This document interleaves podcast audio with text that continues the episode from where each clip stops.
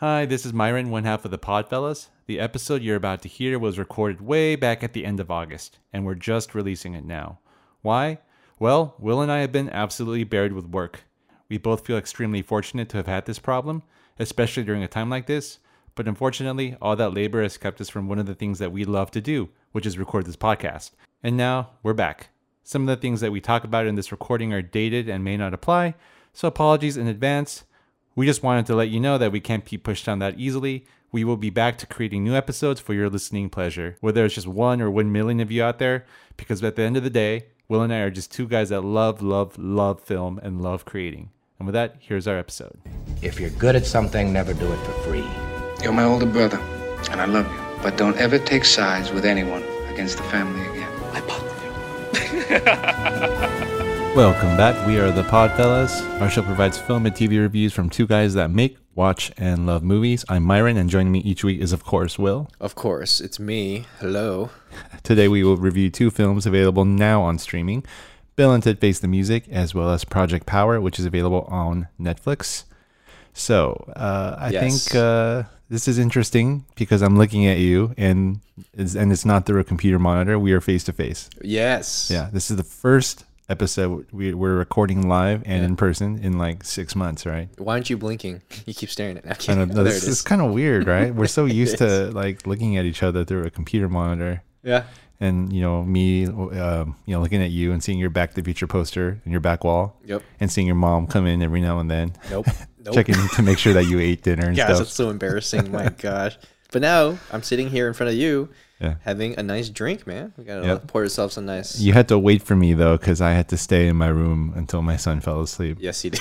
the joys of parenthood unfortunately but hey you know what things are looking uh, up and up i would say things are looking on the up and up Yeah. because you know orange county is off of the wait list or not wait list is off of the watch list uh, in terms of the coronavirus so that means things are going to be opening up for us and slowly but surely. slowly but surely Salons have opened up. yep so your girlfriend is She's working clients again. Heck yeah. That's great. and uh, things are picking up for us as well Yes. when it rains it pours I hope it keeps pouring. yes well the only thing that i'll be pouring No, nope. Don't even finish that No. sentence. okay Cover your ears, people. yeah, nothing dirty. Nothing dirty. All right. But like I said, we're going to be reviewing two films on streaming. But before we do that, let's get started with our rundown on the latest in entertainment news. First things first, uh, I'm sure you have all already heard, but uh, the Black Panther himself, Chadwick Boseman, has passed after a battle with colon cancer. He's been fighting it for the last four years, which means that for most of the time that we've known him as, you know, movie going audience members, he's been fighting this, you know, very quietly. Um, didn't No make a big knew. deal about it. No one knew. No one knew. Yeah. What a man. Yep. He had multiple sessions of chemotherapy, multiple surgeries. He was age 43, which is just really, really sad. So young. Yeah. Yeah. He had his breakout role in as Jackie Robinson in the movie 42. Uh, and did you? That's what I remember Yeah, him first. that's what I of. remember him. Yeah. So even though I know Black Panther is the bigger role that he's played, for me, I don't know. He's always been Jackie to me. Yeah. That Jackie Robinson. And if you think about who he's played, I mean, he's played Jackie Robinson. Um, Marshall, I think. yeah. Thurgood Thurgood Marshall. Yeah. James Brown. Yes. Get on that. So up. these iconic characters in, in Black history, and of course, uh, King T'Challa himself, and he was amazing in that role.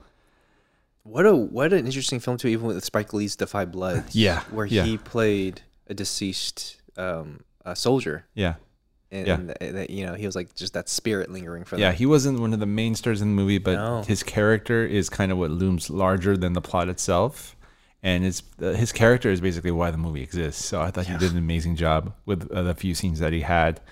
Um, phenomenal actor, and when I got the text message from a friend, it, I thought it was one of those pranks. Would, is that what you thought too?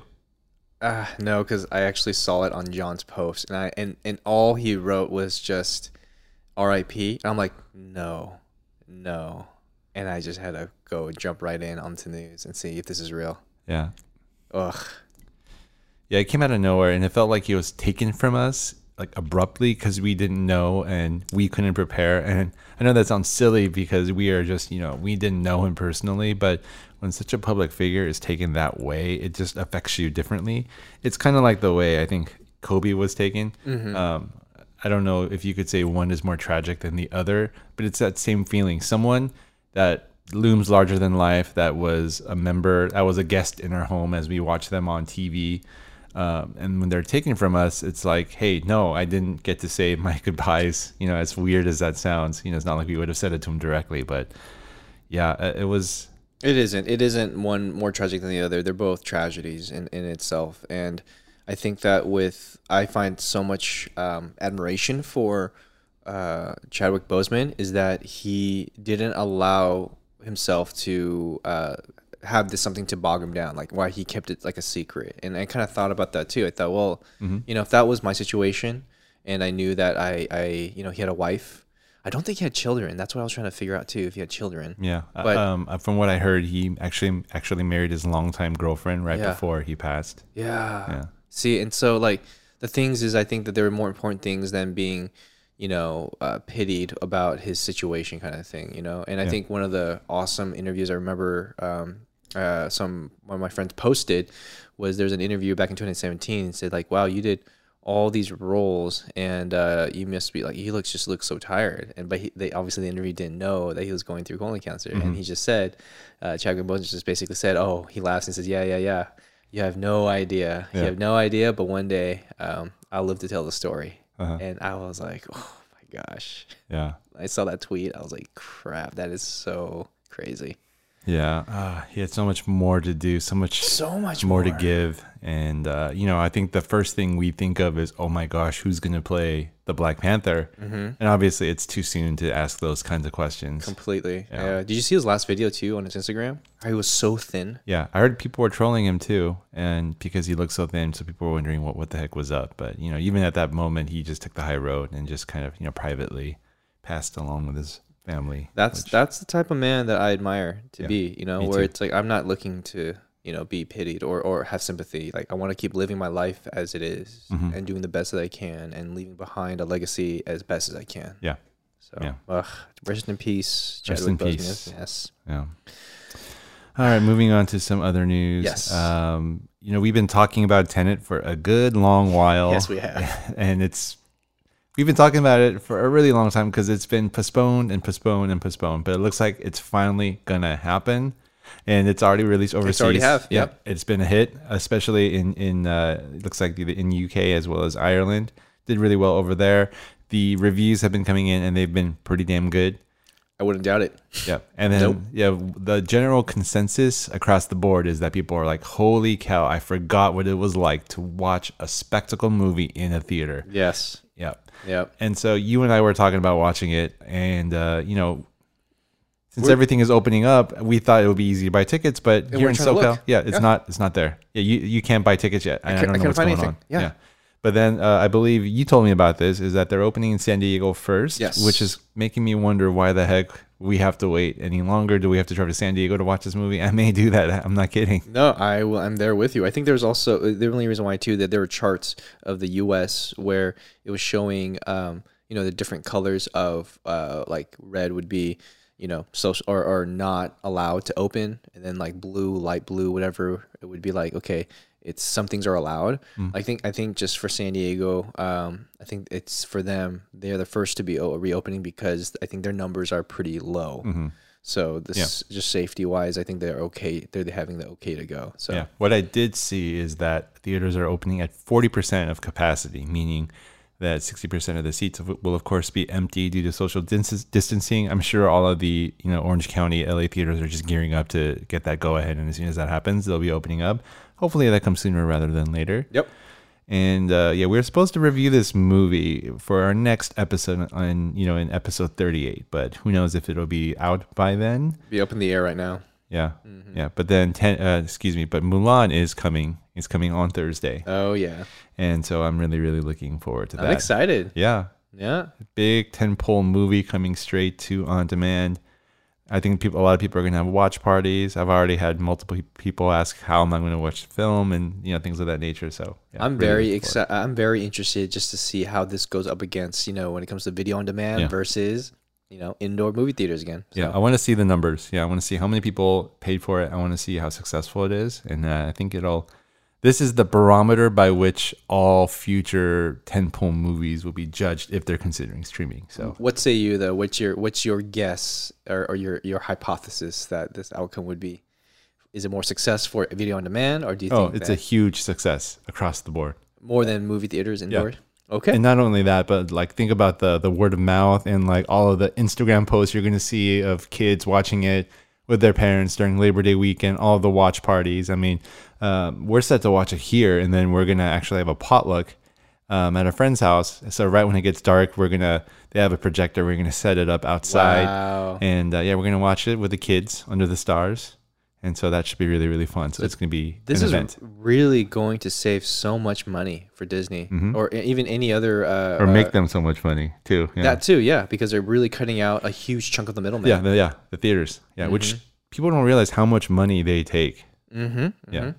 And then, you know, people say also the theaters, they don't make a lot of money and they make their money on concessions, but it's, it's still a lot of the money does go to the theaters. you Yeah. know? So Yeah.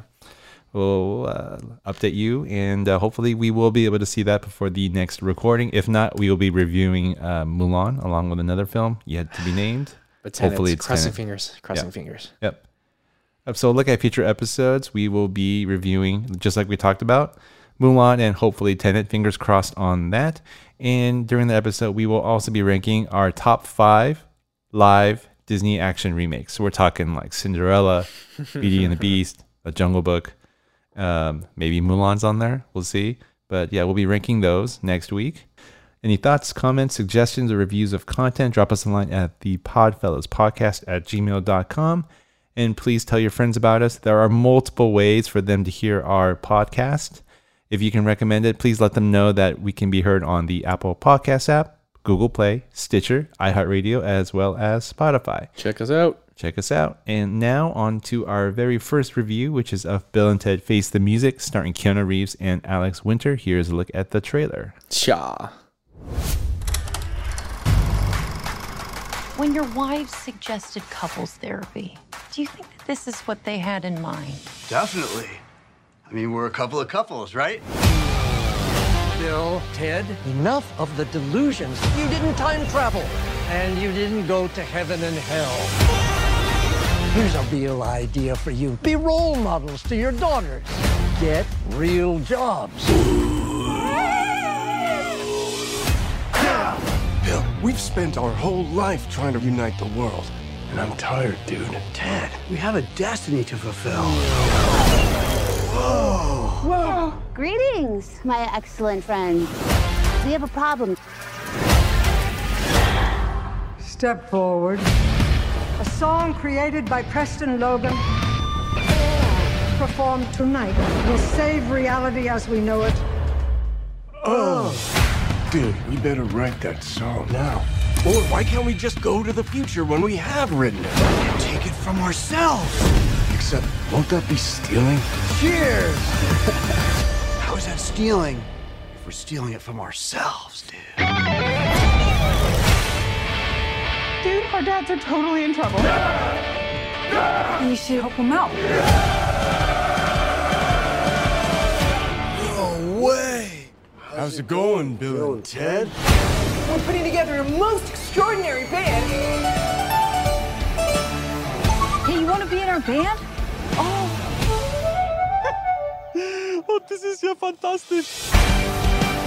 We're gonna go talk to Death. Is he playing hopscotch by himself?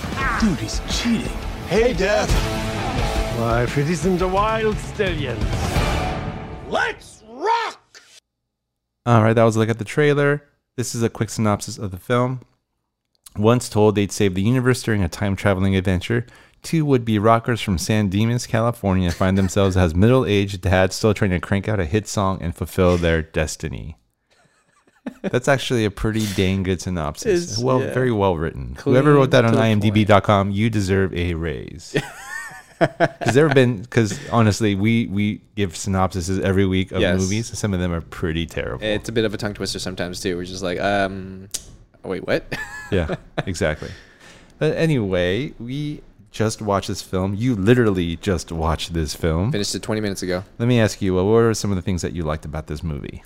So I didn't get to watch the part two of Bill and Ted, but you know, I felt as though I didn't really need to. You I, didn't. I didn't. Yeah. It, it- you know, it, it gave a quick, simple recap, and without any other details, I honestly still enjoyed the film.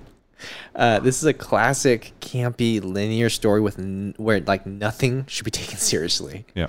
Uh, I love the ensemble cast, and it was so fun seeing Alex Winter and Keanu Reeves back together again with their SoCal surfer accent. Although they grew up in San Dimas, which is nowhere near the beach. if anyone not from Mhm. California, that's that's the legitimate aspect. It's a pretty it. obscure movie, random movie that takes place in a random city. Yeah, yeah. San Dimas, California. Uh, Raging Waters. Yeah, if yeah. anyone's ever heard of that, The 10, 210, and what's the other one? the uh, sixty. No, no, 60 The meet in 60 San meet? Dimas. Yeah, Yeah, anyway. yeah, yeah. Nothing really much to see there, people. But um, It's hot there. It is hot. Yes. Uh, I okay. So I thought Samara Weaving and Brigette Lundy-Paine. Uh, were great choices. So to they were the daughters, of yeah. Bill and Ted, Mhm. and as they really looked the part as their mini me's. It was just kind of uncanny that they did that, and I thought it was so great. Even their wives, though, too, when it was like the princesses. Mm-hmm. Yeah, which were recast from the original. Yes, and they're just like yeah, two redheads and then two dark haired. You know, like they're just they're just so funny how they chose to keep that similarity alive.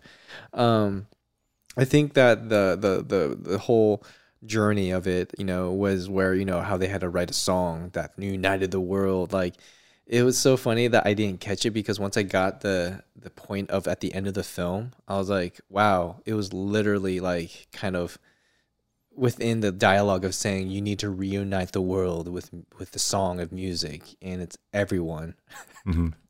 playing music together was the way they were kind of like trying to get at it but just the journey to that was uh was just fun to watch overall like this is just a fun mind well semi mindless That's mindless. okay nostalgic film to watch with all the simple one liner quotes and ridiculous circumstances Okay. yeah, yeah. Oh man, what about you? well, for me, this movie was fun and enjoyable. Um, I can't really. I mean, there are things, of course, that I can you know say that I didn't like about it, but for the most part, it was an enjoyable ride that was filled with nostalgia, that reminded me about all of the elements that I loved about part part one. I didn't like part two very much. The Right. it was called Bill and Ted's Bogus Journey, and I like that they pulled death from that movie, and uh, he was fun in this. But I mean, It was totally bogus though. Part yeah, two. yeah. I mean, it was odd. So part one was interesting and obscure and very just uh, campy, and part two just kind of took it up like 20 notches, and it was almost too much for me. So I'm glad that in this film they brought back Kinda put it down. yeah, they brought it down a little bit and kind of it was more of a of a refresh on part one in that there was a stronger time travel element involved, and of course the daughters that you mentioned, um, that that the daughters that they have also get involved and they do some time traveling. Yeah. it's kind of like a, I guess two things going on. It's like parallel time traveling happening at the same time, where Bill and Ted are traveling into the future to try to basically find the song that they would eventually write um, because they're told that they need to produce that song immediately to save humanity. So they're like, oh, we'll just go into the future and steal it from ourselves, but it's not really stealing if we're taking it from ourselves. So you have them doing that, and then you have the daughters traveling back in time Mhm. to try to help their dad. So they they're picking up people like Mozart and Jimi Hendrix and uh, Louis, Louis Armstrong. Armstrong. so basically, the best musicians of their time to come in and help their dads because you know that their and, dads are in and trouble. randomly Kid Cudi. Yeah, Kid, Kid Cudi, who just appears there, which is When very you- random. When you hear his dialogue that Kid Cudi has, it, you're just like, what? Yeah. What is what, what is going on? But strangely enough, that wasn't like the weirdest thing about this movie. But uh, yeah, so overall, it's a fun, joyful ride that shouldn't be taken too seriously. The weirdest for me, I will say, was the freaking robot. Yep. There is a robot assassin that was created to kill them, but he's just not very good at his job, and he ends up developing developing a conscience, and even he tells everyone to, to call him Dennis Caleb McCoy. and he never gets to finish Yeah. his sentence of like, like as if he was about to give a speech Yeah. about his background. Yeah. So uh, it, it's just very it's it's very Family Guy-ish kind of humor, I would say. yeah. Yeah. I will say there were great moments though when Yeah. they cut to him, uh, the robot, of Yeah. Dennis, Yeah. of like awkward moments. So so this goes back to say I can't really name a favorite moment or anything like that. I could just say it was a fun ride. Now I Yeah. had some issues with parts of the movie as well. But before I get to that, let me ask you, what were some of the weak points in the movie to you? Funny enough, honestly, it's just the only thing that stood out for me was Keanu's performance. Alex Winter In a really bad way or in a good way? In a in a in a sad way for me a little bit. Because here's the thing, Alex Winter brought back the spirit of Bill, right? But what what I felt Keanu lost some of that spirit of Ted, like the energy of who Ted was in, in the first. I totally see that, yeah. Right, because like his energy was lower, and it looked as though Keanu was acting like the typical Keanu Reeves we all love to imitate when he talks. Yeah. Like when you watch, I think to me, I think I've said this to you before, is that Bill and Ted's Excellent Adventure, I think, is the only role that I really saw Keanu Reeves take, not not be his typical Keanu Reeves role that he plays in other movies when it Mhm. comes to his physical acting, but you know his typical vocal acting is like you, you know you, you always remember what it sounds like. But with bill and Ted, the first one he was he really just turned on that surfer accent. You had that energy. When this one he kind of just lost it i feel like. And i was like i feel like i'm watching keanu reeves again. And honestly, I thought he always looked good for his age. He's over 50 now, but without the beard, he looks older and He it kind of threw me off a little bit. yeah yeah he does actually. Yeah. yeah I mean I, the makeup i i thought i thought the makeup was a bit like you can totally tell it was caked on a little bit for him Mhm. yeah so yeah. Um, in terms of what I didn't like, okay, so obviously time travel does not exist to my knowledge, and Yeah. if you try to poke too many holes into a time travel movie, you're gonna find out that probably this movie shouldn't exist because just it just doesn't make any sense. Oh, but this come movie on. Uh-huh. completely just throws out any kind of logic out the window. even possible logic Yeah. For example, uh, I don't think I'm giving anything away here. So Bill and Ted travel into the future, like I said, to try to steal the song from themselves that they would eventually write in order to save humanity now. Now they'll go like I don't know, ten years into the future, and they'll find themselves, and and then they'll see them and be like, okay, oh, we didn't write the song yet, so let's go ten years more into the future, and maybe by that point we can take the song from them. So every time they travel forward into the future and see themselves, these versions of themselves, they don't logically make sense with all the other versions. It just is so weird.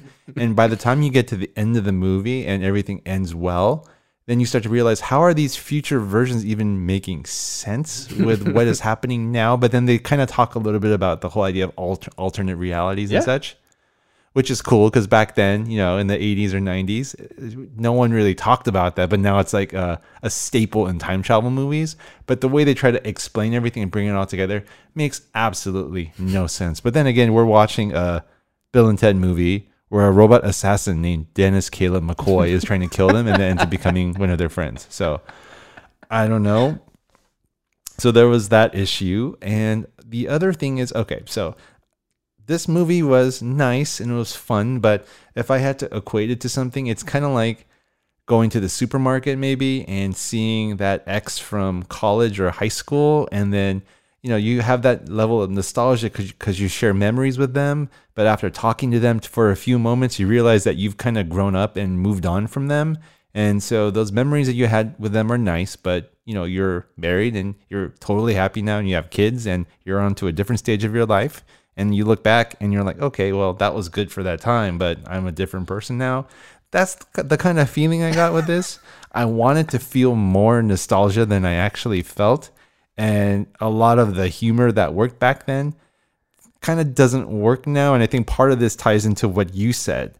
Uh, Alex Winter has the same energy that he had when he was younger. Yeah. Keanu Reeves doesn't. He is playing like a, a hybrid between his old character in Bill and Ted and the characters that he plays now, and it's just slightly odd and kind of awkward. So, yeah, but overall, it was a fun ride, fun movie. Yeah. The other thing I'd have to say is it started funny and it got less and less funny towards the end. The opening few jokes were really good. Yeah.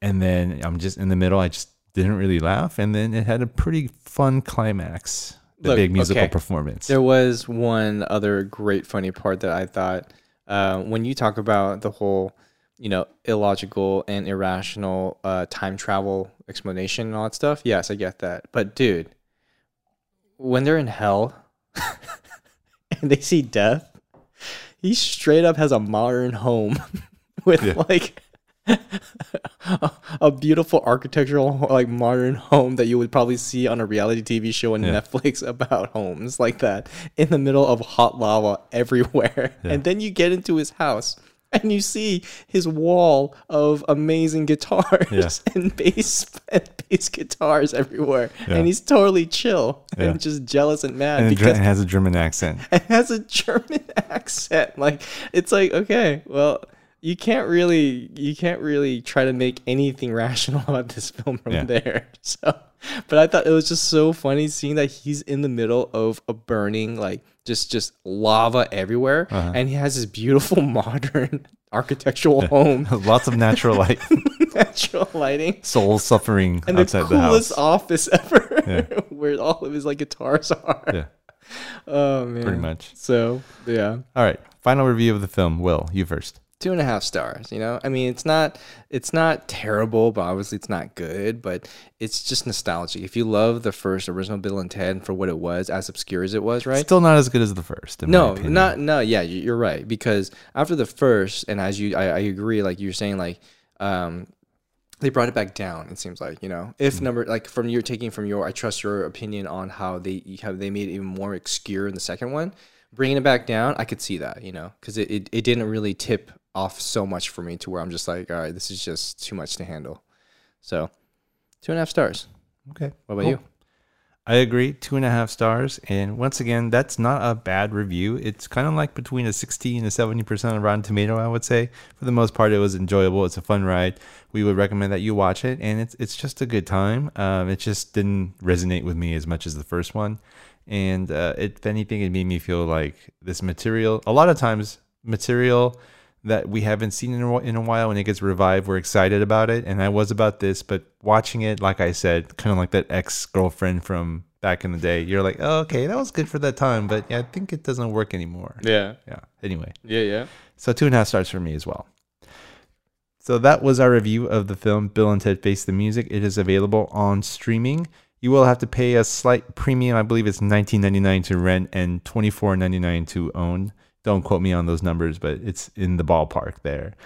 All right we're going to take a short break. We'll hear we'll listen to some trailers and we will come back with our review of project power. Stay tuned.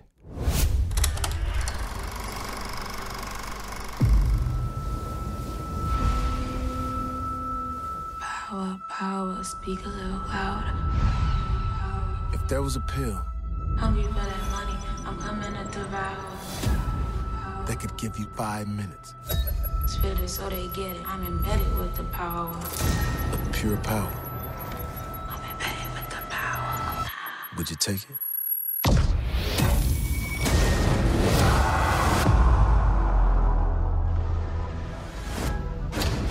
You don't know who I am and what I'm about, but I'll do anything to find that source. Listen to my voice. Am I lying? Welcome to Project Power. Our goal is simple the next evolution of the human species. You ever taken one of those before? It can make you strong, make you invisible. You never know what your power is until you try it. You push that power, don't you? Yeah. On the streets, they're talking about superpowers, but they're not talking about how one hit could kill you. What's the plan now? You took something from me. I gotta get it back. Something or someone. This thing is tearing our city apart. Your kid has something to do with it. Where do you think they got the formula from? They have my daughter. Maybe we can work together on this. What do you need? You still got the pills on you? It's about to get real noisy.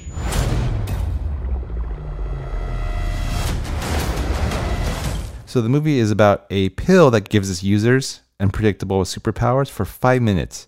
It hits the streets of New Orleans, and now a teenage drug dealer and a local cop must team with an ex-soldier to take down the group responsible for its creation. So this film has actually been out, been out on Netflix for a while, widely popular. A lot of people have seen it, and uh, I wanted to ask you first what your take on this was. Did you like it? Did you not like it? But first off, let's talk about what you liked. Yeah, I you know I really enjoyed the concept of an experimental pill and the surprise of each individual having their own special powers. Uh, with like it was just unpredictable. Um, the storyline may have been simple and predictable as the people involved were the government and the private sectors. Obviously, you know you'll, you'll get that right off the bat when you watch this film, as any kind of film that involves uh, you know experimental in drugs suits. and men in suits and, and whatever have you. But you know um, what kept me interested was the main characters, Art and Robin's story, played by Jamie Foxx and Dominique uh, Fishback. They just had a great chemistry and worked well building their relationship. Um, even though it was rocky in the beginning, like you see it progress pretty well, and and the similarities of like uh, just I guess what family means, not to give too much away. Um, Joseph Gordon-Levitt, uh, he, I even though he's also like attached to this film, knowing that he'd be a main character, like I feel like that he was kind of more of the supporting role. Sure. With Jamie Foxx and um, and Dominique uh, Fishback. Yep. Um, I, I I I really did enjoy also some of the uh, fun like uh, rap that that uh, Dominique's character does, Mhm. and uh, some of the freestyle that goes on with that. Um, I think that the action, the cinematography, all that stuff was well done. I mean, n- uh, nothing too fancy, nothing too you know uh, innovative, but at the same time, it was still done well, and and it was still enjoyable and very um, not too cheesy either when it comes to the visual effects aspect of it too.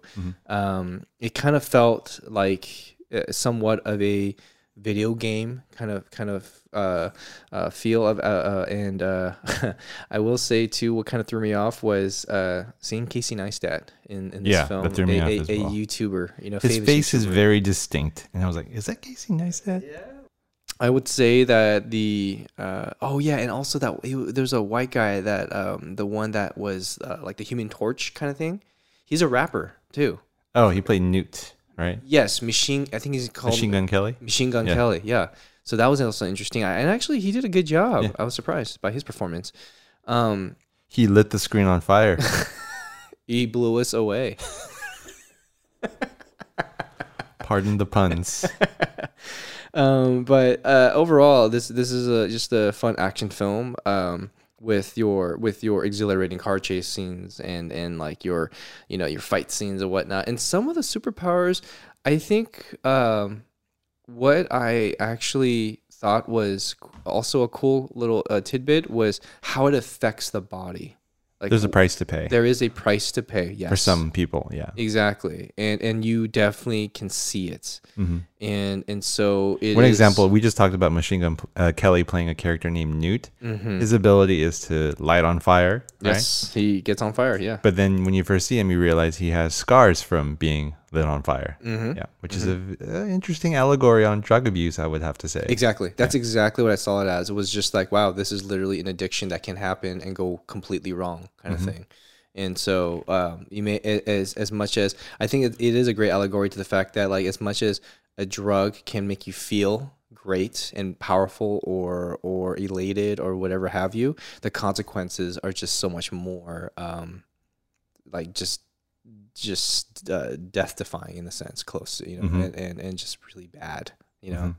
But uh, overall, yeah, storyline was easy to follow. Um, characters and the actors were all uh, cohesive for the most part as well. And um, I think that the action sequences were all just uh, a blast to watch. Mhm. Sorry, another pun, I guess. but yeah, what about you?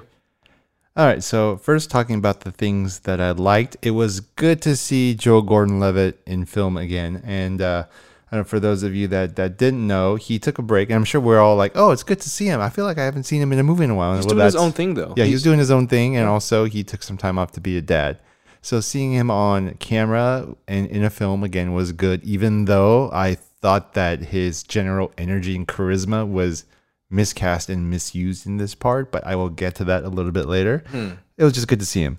Uh, Dominique Fishback played Robin. Plays Robin. She plays a teenage drug dealer that's basically selling this uh, powerful drug on the streets, and she's doing it to make money for her mother who is suffering from diabetes. Mhm.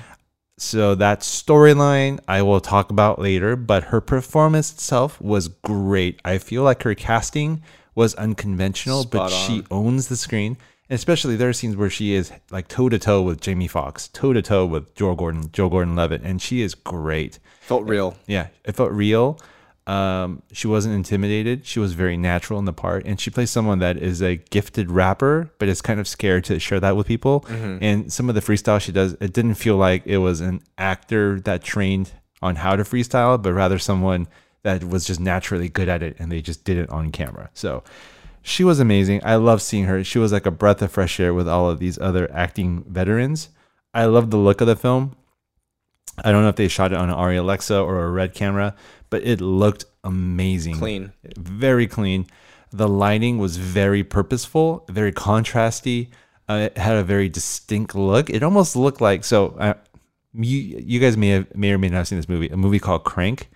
Uh, With Jason Statham? yeah. Yes. So say what you will about the movie, it had a very distinct look, but most of that was shot in the day. I feel like this movie was like the nighttime version of Crank with an actual storyline and actors that took the plot seriously. So uh, that is a compliment. It looked great. The uh, color grade, the overall color scheme of all the shots looked amazing. The lighting was good. Every scene had purposeful, uh, like every scene was amazing in terms of the production design, Mhm. where they put the lights. It looked great. It was amazing.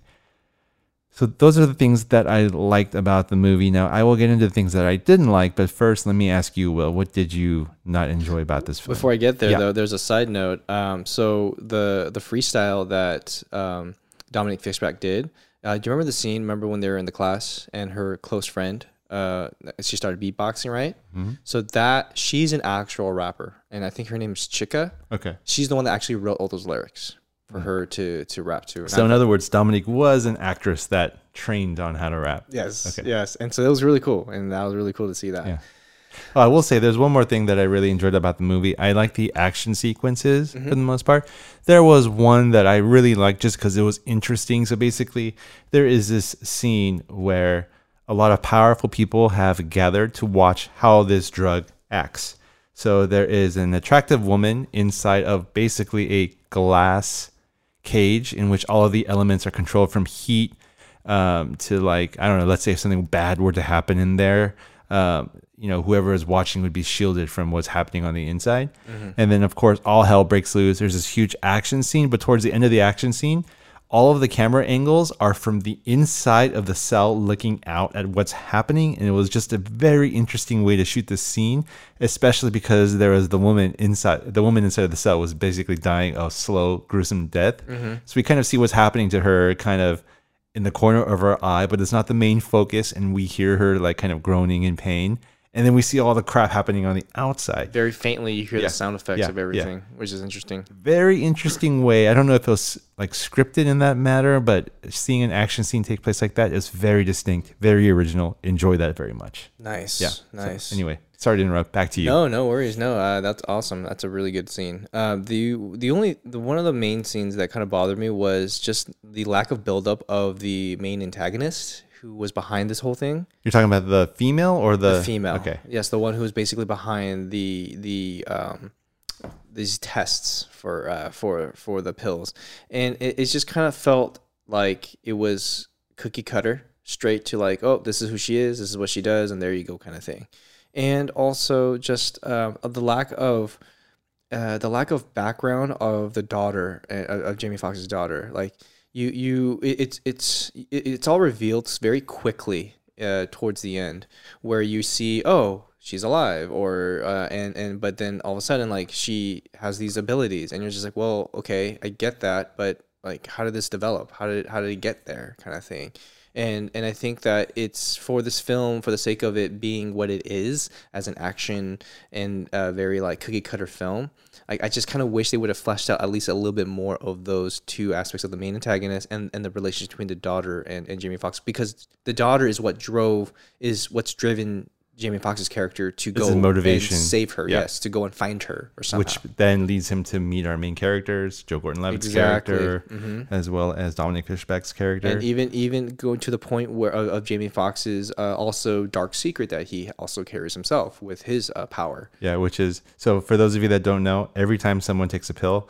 the power that someone exhibits is different for every person. It's probably tied to their genetics and kind of what what their makeup is, which is very kind of like X Men esque. If Mhm. you'd have to, It kind of is. a comp, co- comparison. Yeah. hmm hmm So yeah, I mean, it was just it was just too fast, and I thought, man, I wish there was just a bit more, a little bit more uh, meat in that. Mhm. Um, other than that, uh, yeah, I mean, that's about it. What about you? All right. Well, the, I think some of the problems I had stem from the script itself. It was a very high concept idea that apparently there was a bidding war for uh, for. But when I watched this movie, having been a part of uh, a writing team that had to get notes from you know creative execs and you know people that were running like you know production companies and such having received those notes and having had to implement them into something that I had before I couldn't help but notice a lot of that in this film just so much of this movie I felt like things were just kind of forced in because it had to be like for example the whole idea of uh, robin played by dominique fishback uh, her mother's diabetes how that was addressed was very thin it Oh, basically I looked agree. like it Yes. was written by people that don't understand what diabetes is and how it affects people um, and this is a problem because this is the main motivating factor for robin you know, we she's selling drugs to basically pay for her mom's surgeries but it's so vague how they address it. And uh, the first uh, time that we hear that the mother is struggling with something is, you know, the mom uh, has a scene with uh, Robin, and Robin asks the mom, "Oh, like how is it today?" And she says, "Oh, like a seven and a half," which we can assume is like the pain level that Pain she tolerance, has. yeah.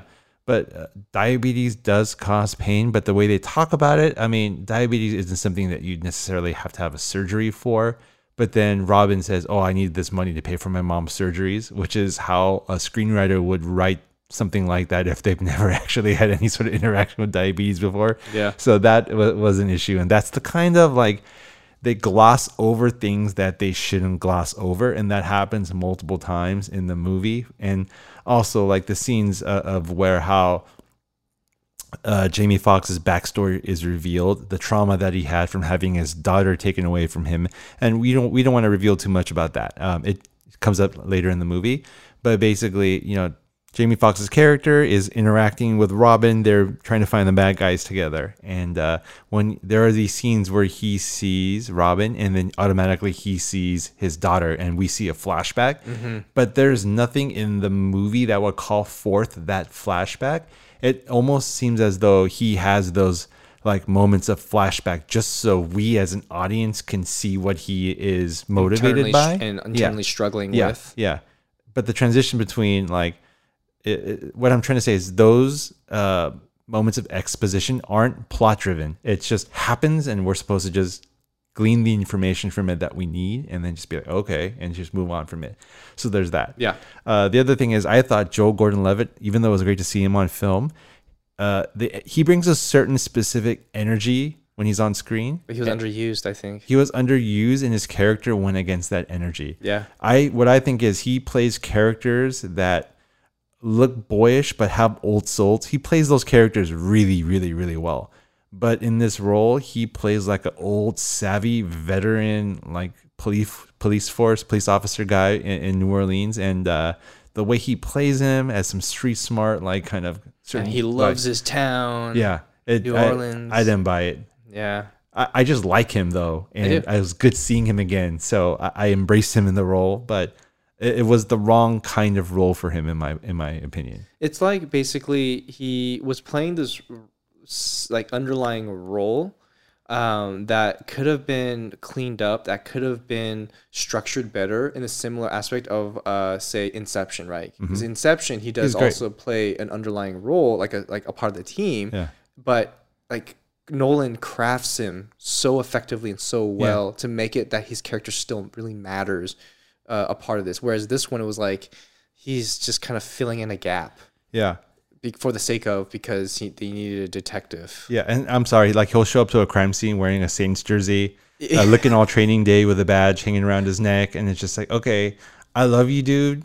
I love seeing you back in movies, but this whole image and the way you're playing this character, I'm sorry, I don't buy it. I honestly thought when he first appeared on uh, the screen uh, for this for the film Project Pill, when he came on that Project Power. Project Power, sorry, Project Pill, pill power, you know, it's all. But on that on that dirt bike, and and he flashed his uh badge. At first, I thought, okay, he's not really a detective because what kind of Yeah. detective freaking rolls up in a dirt bike out of nowhere, kind of thing, right? It just, I thought like he was in on the drug deal, which all of a sudden, when she revealed that he was an actual detective, I thought, wow, that transition wasn't very effective. Like, Mhm. so that's where, I, yeah, it was just kind of very messy to Mhm. the way how they really constructed his Yeah. character. And there are more there are more moments like this where it felt like they were just trying to plug plot holes on the way of just you know Exactly. jumping between action sequences. Yes. But even with all that said, it is still an enjoyable ride. Um, very fun to watch, and it's just good seeing all these characters together. And of course, they they left room for a sequel. Uh, we learned that Did they really? That's new to me. Wow. well, well, well, they they basically said, "Do you think this is the last we've seen of, of the drug?" And then Jamie Foxx says something, "Well, maybe, but this is the last you're probably going to see of me," kind of as a joke. But of course, if there has to be a sequel, I'm sure Joe Gordon-Levitt would go find Jamie Foxx and bring him back in for, you know, to bring down the bad guys once and for all. I bet. But uh, with all that being said, it was still a very enjoyable film. I liked it a lot. There's some great chemistry between the actors, and like I said, uh, these directors really know how to film a- a- action. It was edited extremely well, and it, it's a just the great movie. writing. Yeah, Just the writing, you think?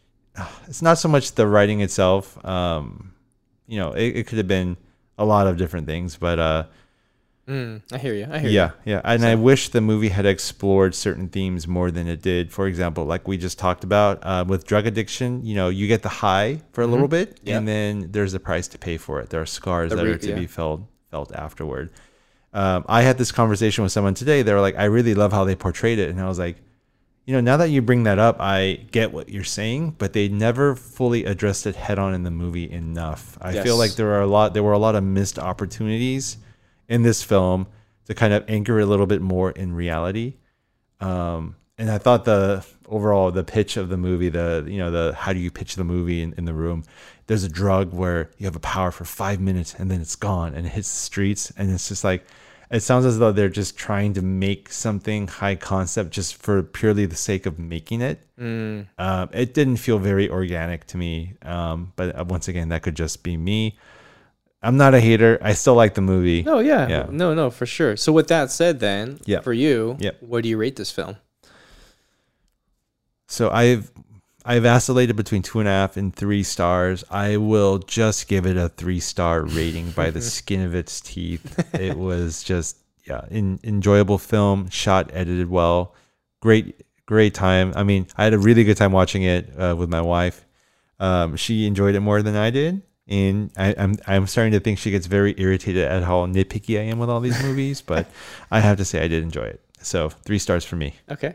I give it a 2.5. Okay. Yeah, I, I do knock it down half a star uh, from your three because honestly, like I said, it's it's it's one thing to be um, it's one thing to have an awesome concept like this because I really really enjoyed the concept of this film, but it's another thing to not really care about some important factors to drive the story fleshing out the antagonist and just like really building it up building up that suspense it's kind of like it's it was more of an action film where you're just going along with the ride and and just really you know diving into this idea of like this superpower pill that gives you this for five minutes and you just kind of like getting a high off of that with them you know in that moment you know? Um, but other than that it, it's just i think that I, I only knock it down because i know i still know that this film could have been so much better. It, it could have been actually a great film. And if that meant like um, how long was this film? It was like like an hour and a half, I think, huh? No, it was it was almost two hours. Was it almost two? Yeah. See, that's the other thing too. Like, it just didn't.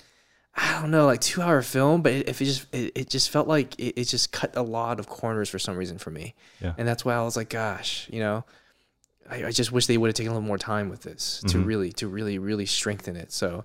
But you know, hopefully, if there is a sequel, hopefully, like any is anything, you know, can happen. Like it'll maybe hopefully redeem itself. Who knows? So, yeah, yeah, yeah. Two and a half. All right. All right, that was our that was our review of Project Power starring Jamie Foxx, Dominique Fishback, and Joel Gordon-Levitt. It can be seen on Netflix now. That was our episode for today, episode 37. 37. 15 away from a year. Oh my Yeah. gosh. Wow. We're getting there. We're getting there. Yes, we're hanging in there, people. Yep. Next week we will be back with a review of the film Mulan, and hopefully, like we said, for like the tenth time in this episode, fingers crossed, For the, for the ten net time. for the tenth Time. time. yeah. So hopefully we will be reviewing both of these movies next week. That is the goal. And until then, stay safe, wear your masks, and hopefully we will see you out in a movie theater sometime very, very soon. Keep your distance, people. Yeah. Take care.